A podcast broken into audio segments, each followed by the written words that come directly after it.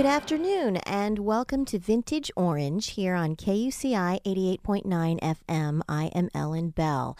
And welcome this afternoon. Uh, as you can already tell from my musical introduction, um, Duke Ellington taking the A train. Uh, things are a little bit different here, and I felt that this being the seventy-fifth anniversary of the attack on Pearl Harbor, that today I could not talk about anything else than the effects of this major American uh, event.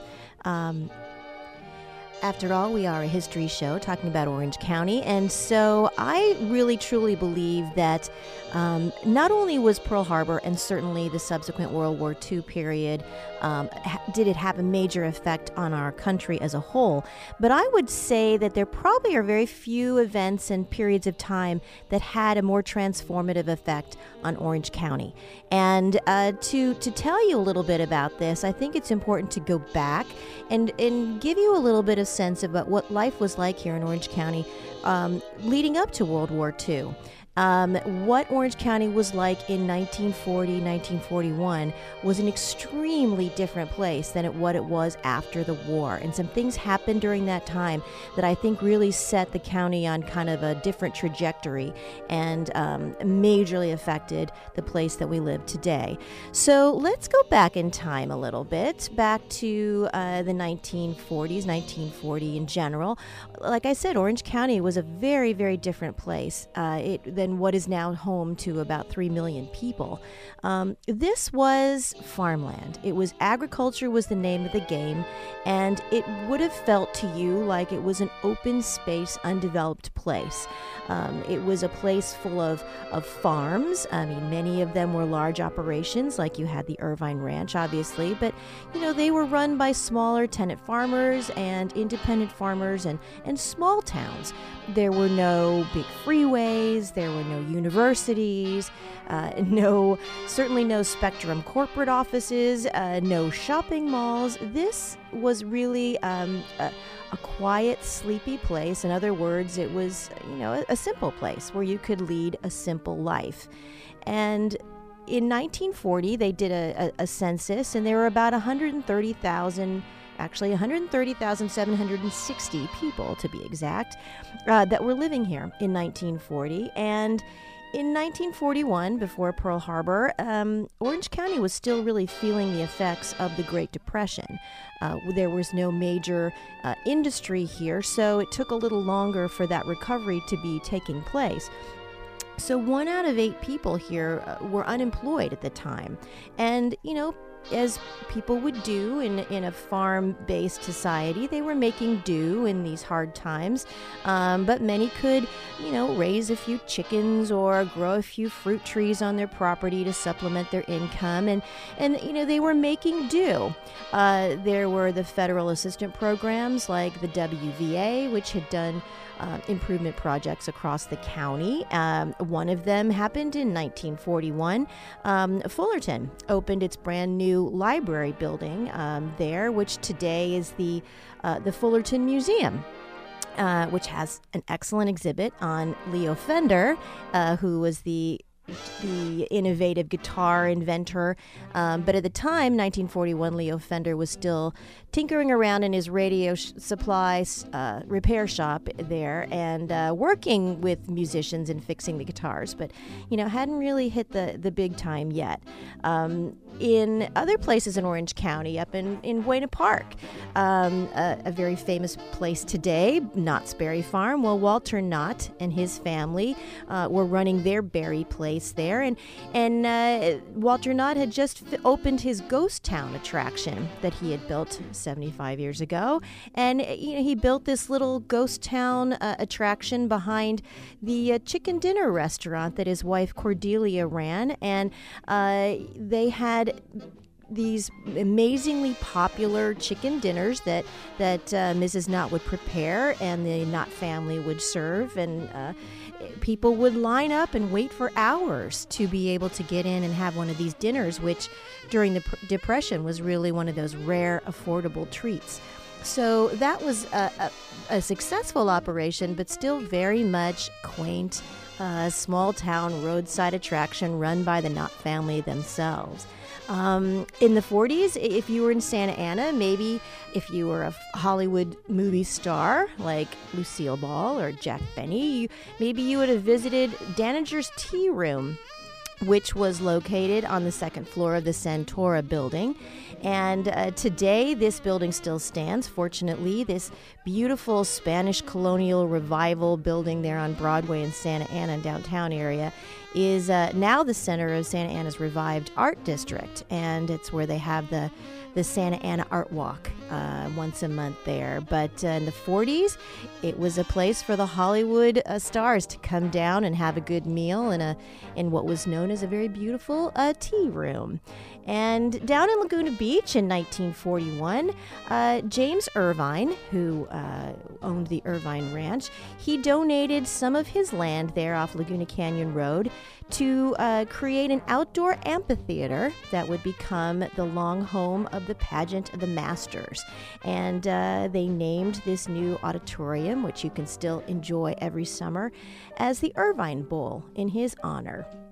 So most notably, this time uh, period in Orange County history, even though the county was not named for its most famous crop, um, Orange County was basically covered in acres and acres of orange trees.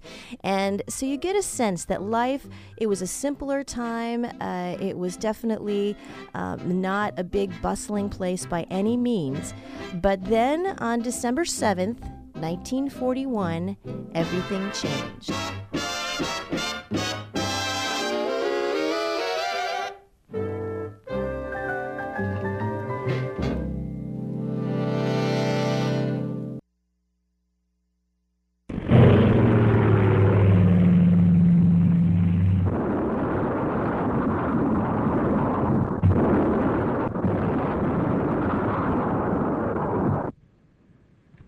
Vice President, Mister Speaker, members of the Senate, of the House of Representatives, yesterday, December seventh, nineteen forty-one, a date which will live in infamy, the United States of America was suddenly and deliberately attacked by naval and air forces of the Empire of Japan. The United States was at peace with that nation, and at the solicitation of Japan, was still in conversation with its government and its emperor, looking toward the maintenance of peace in the Pacific. Indeed, one hour after, Japanese air squadrons had commenced bombing in the American island of Oahu. The Japanese ambassador to the United States and his colleague delivered to our Secretary of State a formal reply to a recent American message.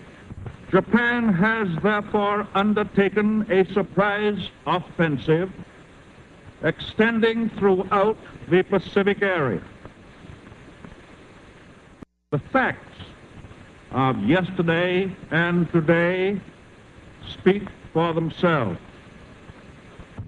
No matter how long it may take us to overcome this premeditated invasion, the American people in their righteous might will win through to absolute victory. With confidence in our armed forces, with the unbounding determination of our people, we will gain the inevitable triumph, so help us God. You're listening to Vintage Orange on K U C I eighty-eight point nine F M, and I am Ellen Bell.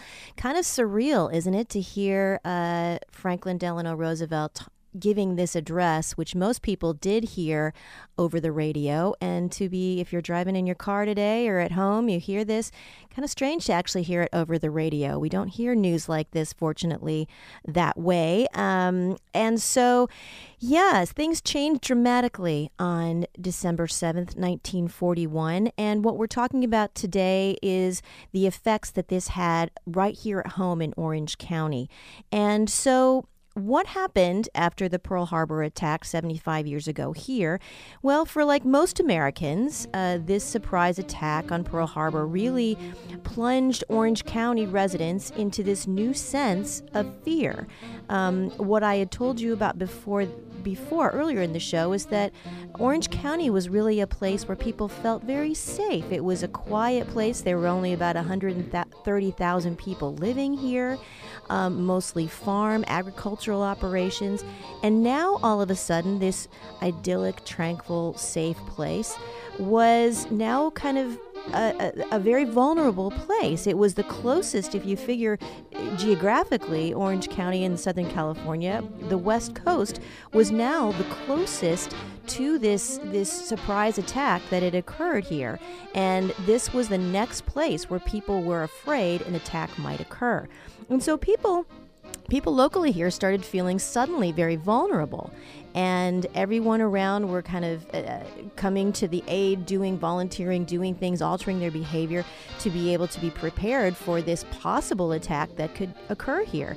Um, for instance, civil- civilians would uh, learn the ident- learn to identify warplanes um, by shape and ne- sound and all of this, and and then they would take turns uh, watching the skies off the coastline for enemy planes that, fortunately, never did come, but they felt this was something that they had to absolutely do to actively um, be on alert for this possible attack. They they practiced blackouts. They were they were constantly concerned that, that something might happen here, possibly an attack either by planes, maybe by ships, by submarines, and they wondered what would happen if an attack like what had happened at Pearl Harbor could happen here. Well, this proximity and the location um, of Orange County on the West Coast um, really became an immediate priority, defending this area. And so what was now the underdeveloped farmland open space of Orange County now became a very logical place to build uh, the places to lead that defense. After Pearl Harbor, uh, the Navy contacted James Irvine, who was the owner of the Irvine Ranch, and they offered, um, they, they were looking to be able to build a base on some of his land, and Irvine wanted to uh, help the war effort. Uh, he did not want to sell his land, however, um, especially since the places that they were looking for um, happened to be Uh, some of his most productive agricultural areas. The the his main crop that he was growing, in fact, was one of the largest producers in the world of lima beans. And Irvine did not want to give up these prized uh, lima bean growing fields. Uh, so he offered to the government to be able to lease the land for uh, uh, for one dollar a year so they could use it for the war effort. But they they declined his offer, and they offered him one hundred thousand dollars for four thousand acres, which they turned eventually into the El Toro Marine Air Base and the Naval Air Station Santa Ana, also known as the uh, Lighter Than Air Base. And so these, t- they moved right ahead, and, and Irvine uh, relented, but obviously went ahead with what the government needed to do at the time. And on August third, nineteen forty-two, construction began at what was later called El Toro. Um, and until the base was built, the Irvine Ranch actually um, did help the effort. They didn't have buildings or any kind of infrastructure there. And so the Irvine Ranch provided housing for some of those earlier people that came to, to build the base. They provided housing in some of their ranch bunkhouses, and, and uh, also gave assistance by giving one of their chuck wagons to feed the troops, and so did assist the effort in that way. Um, the runways were open by December first, and then the base was actually dedicated on March seventeenth, nineteen forty-three. Now, this had a major effect on Orange County in a couple of ways. Not only did this change the trajectory of the Irvine Ranch um, by taking away one of its major agricultural fields, but it also changed uh, the look of Orange County. Um, This base was set up to become a training base. Basically, it was a, a, a for training pilots and replacement crews so that they could get off into the, the new war effort in the South Pacific. And so it provided there was a fighter training unit there. There was a scout bomber training unit there. So El Toro really becomes a very important training facility uh, where people come from all over the country to become pilots ready for flights in the South Pacific. And by actually after the war, it becomes the center for marine aviation on the West Coast. Um, the other portion of James Irvine's land that became a base after World War Two was the Santa Ana Naval Air Station, and uh, is also known as the L T A, or Lighter Than Air Base. Um, today, you know this place as those massive, uh, iconic wooden structures, uh, blimp hangars that you see when you're you're landing at John Wayne Airport or you're driving down Jamboree past the district. You see these massive buildings there. And what that place was is a an air station to house surveillance blimps um, that they were bringing in, and the Navy wanted to have Um, surveillance for enemy submarines that they were concerned would be along the West Coast. And so these two massive wooden structures that are among the largest freestanding structures in the country, um, they're built out of, most of them are built out of Oregon Douglas fir, so just like your Christmas trees, um, but they would house these giant blimps that would then patrol the West Coast looking for submarines because, as, of course, they were afraid of attack at any moment. So uh, they were mostly defensive surveillance purpose, but they also were equipped to be offensive. They had weapons on board as well, so if if that were to happen, they were prepared for any kind of attack. So these two bases, which took uh, some of James Irvine's most prized agricultural land, became very important spots here in Orange County um, for the defense. Now, the other one that was created here after Pearl Harbor was the uh, U S Army Air Corps base in Santa Ana. Ana, the Santa Ana Army Air Base. And that was really, um, it's kind of a funny story because it was intentionally made to be a, uh, it's an Army Air Base, but there was no planes. There were no planes, there were no runways, there were no hangars. Um, so you wouldn't really realize this would be a place where you would uh, train people for um, for flying. But what this base was, was a massive induction and basically a basic training center. So this would be the place before they would go on to flight school. They would come in, they would get um, their induction, they would learn their basic training, and then they would go on to flight school somewhere else. But um, this was a really important place as far as Orange County history because it was large. I mean, there were one hundred seventy-seven uh, buildings and structures that they built and completed within about four months. And it was located in Costa Mesa, which is Costa Mesa today, uh, kind of between Baker and Harbor and Wilson and Newport are the kind of the boundary areas of the base.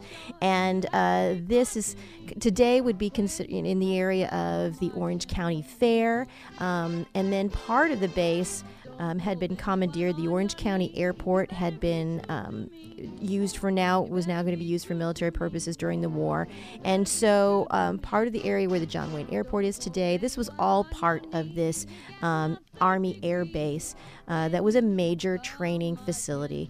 And so all three of these bases really uh, changed the the future of Orange County because all of the people that came here, tens and thousands of, of military personnel came through these bases, and most of them were young men coming from all over the country, most of them coming from places where the weather was not quite so lovely as it is here in Orange County. And these guys, some of them, it was their first time leaving home and leaving their small towns across the country, and they end up in, in Southern California, in Orange County, County, and they see, hey, you know, this is a pretty lovely place to live. The weather's pretty awesome here. Uh, um, there's there's room to grow, and and so after the war, these people who had come through these bases and spent time here during their military service returned when they wanted to start a family and settle down post-World War Two. And so many of the people that came here for the first time because of these bases returned and stayed and created the massive post-war population boom that really uh, set Orange County apart and made it a completely different place than what it was before uh, the attack on Pearl Harbor in World War Two. It also brought a lot of change in the economy. As I mentioned to you before, uh, Orange County was kind of slow to come out of the Great Depression, and this This brought thousands and thousands of jobs for uh, people who were living here in the county that now had uh, abilities to go and work on these bases as civilians. So it definitely changed the economic, as it did, you know, World War Two across the country, changed the economic fortunes of America. But it, most predominantly, it, it definitely brought, all of a sudden there was a new industry here in, in Orange County um, from the agriculture that was before. Now you had this military bases that had built quite a presence. Now, as I mentioned, before World War Two, the pre- predominant occupation in Orange County would have been uh, farming or agricultural. And one of the communities that I think was most dramatically uh, affected by the attack on Pearl Harbor and World War Two were the two thousand uh, Japanese community that was living here in Orange County at the time. And most of them, uh, one little grouping of them in particular, uh, it was a community of farmers that worked on the hills above what is today's Crystal Cove there, um, in between Newport Beach and Laguna Beach. Um, there was an, a, a colony or community of, of Japanese that lived lived there, and they had been leasing the land, which belonged to James Irvine, and they had been leasing the land from him since uh, nineteen twenty-seven. They had been there and working these leases. Uh, they would would grow things there in the hills, and then they had a very popular, successful roadside produce stands that they had there, um, and they also sold to markets up in Los Angeles. So this was a very th- uh, flourishing, thriving community of Japanese there. And they, they had a Laguna Beach language school that they built for their, their children to learn um, the Japanese culture. And so this was happening there. And then, of course, World War Two happens. Executive Order uh, ninety-six, which is uh, orders that these residents of Japanese heritage were then going to be moved to internment camps. And this included these families from Crystal Cove who were relocated to Poston, Arizona, to the um, the internment camp there. And so these families, which had been living here and happily, peacefully working here, were now all of a sudden completely uprooted, all of their belongings left behind, and including this school, which was commandeered by the military then, because it, it was on the bluffs there. Crystal Cove, overlooking the beach, was an excellent spotting station so that they could also be looking for these uh, enemy attacks that they were afraid of. And so that was a little brief history there in, in uh, Crystal Cove. But uh, today, if you want to go and get a little bit more about this history, you can actually still go and see this Japanese school. It has been preserved by the Crystal Cove Alliance, and it is there at uh, the beach there. If you go to visit Crystal Cove, um, take a walk up the hill, and you can go and visit this school, and there's some exhibits in there that tell about the families and their experience, what their life was before and post World War Two. And there's a great little map there that shows you where their farms were, where their where the buildings were, and I, I heartily recommend you making a trip there if you are ever um, making that drive between Newport and Laguna. But that was definitely a, a major effect of a community that the World War Two had an unchangeable, um, irreparable change um, for a community here in Orange County. But I suppose no discussion of the effects of World War Two on Orange County history would be complete without including the the massive influence of the aerospace industry and how that really changed the course of history here.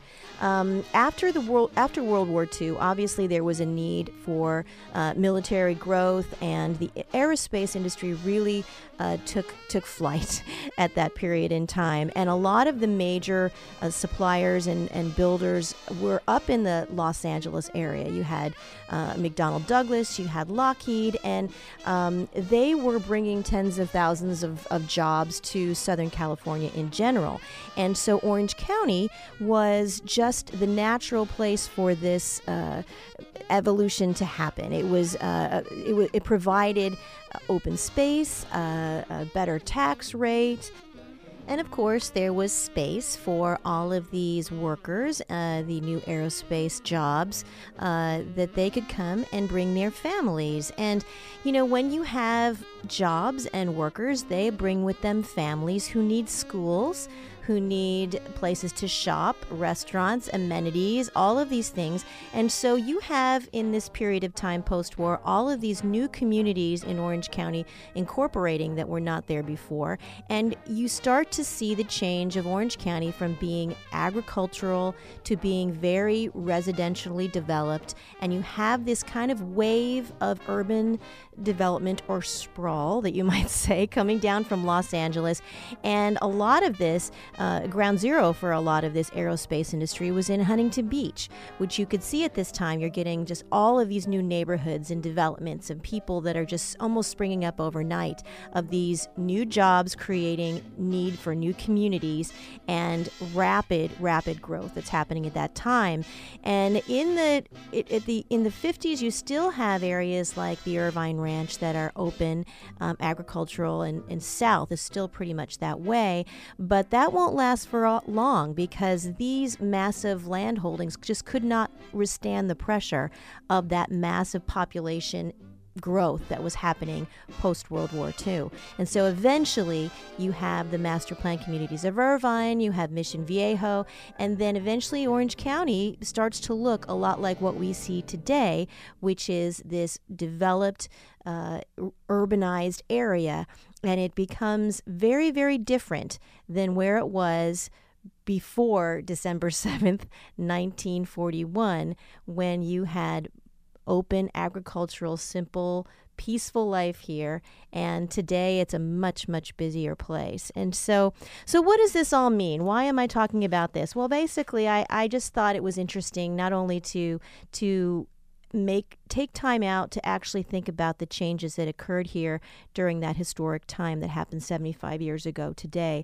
But I think it's important to understand that a lot of us feel like we are currently living in a very dramatic period of history in our country, and a time of unprecedented change, uh, where we feel like we are in uncharted territory. And I think it kind of gives value to take time out and think back seventy-five years ago to a time when people had a, a very a very true sense of a dramatic period of history where they were facing unprecedented change and were going into uncharted territory. And I think it just gives us perspective to understand that change and turmoil are part of the American story, and it's happened before, it's happening now, it will happen again. And I think this gives us a little bit of perspective and appreciation, frankly, for uh, the things that people have gone through right here where we live today. today and how things that happened seventy-five years ago very dramatically affect the type of life that we live today. And so thank you very much. I appreciate you, as always, tuning in to Vintage Orange here on K U C I eighty-eight point nine F M.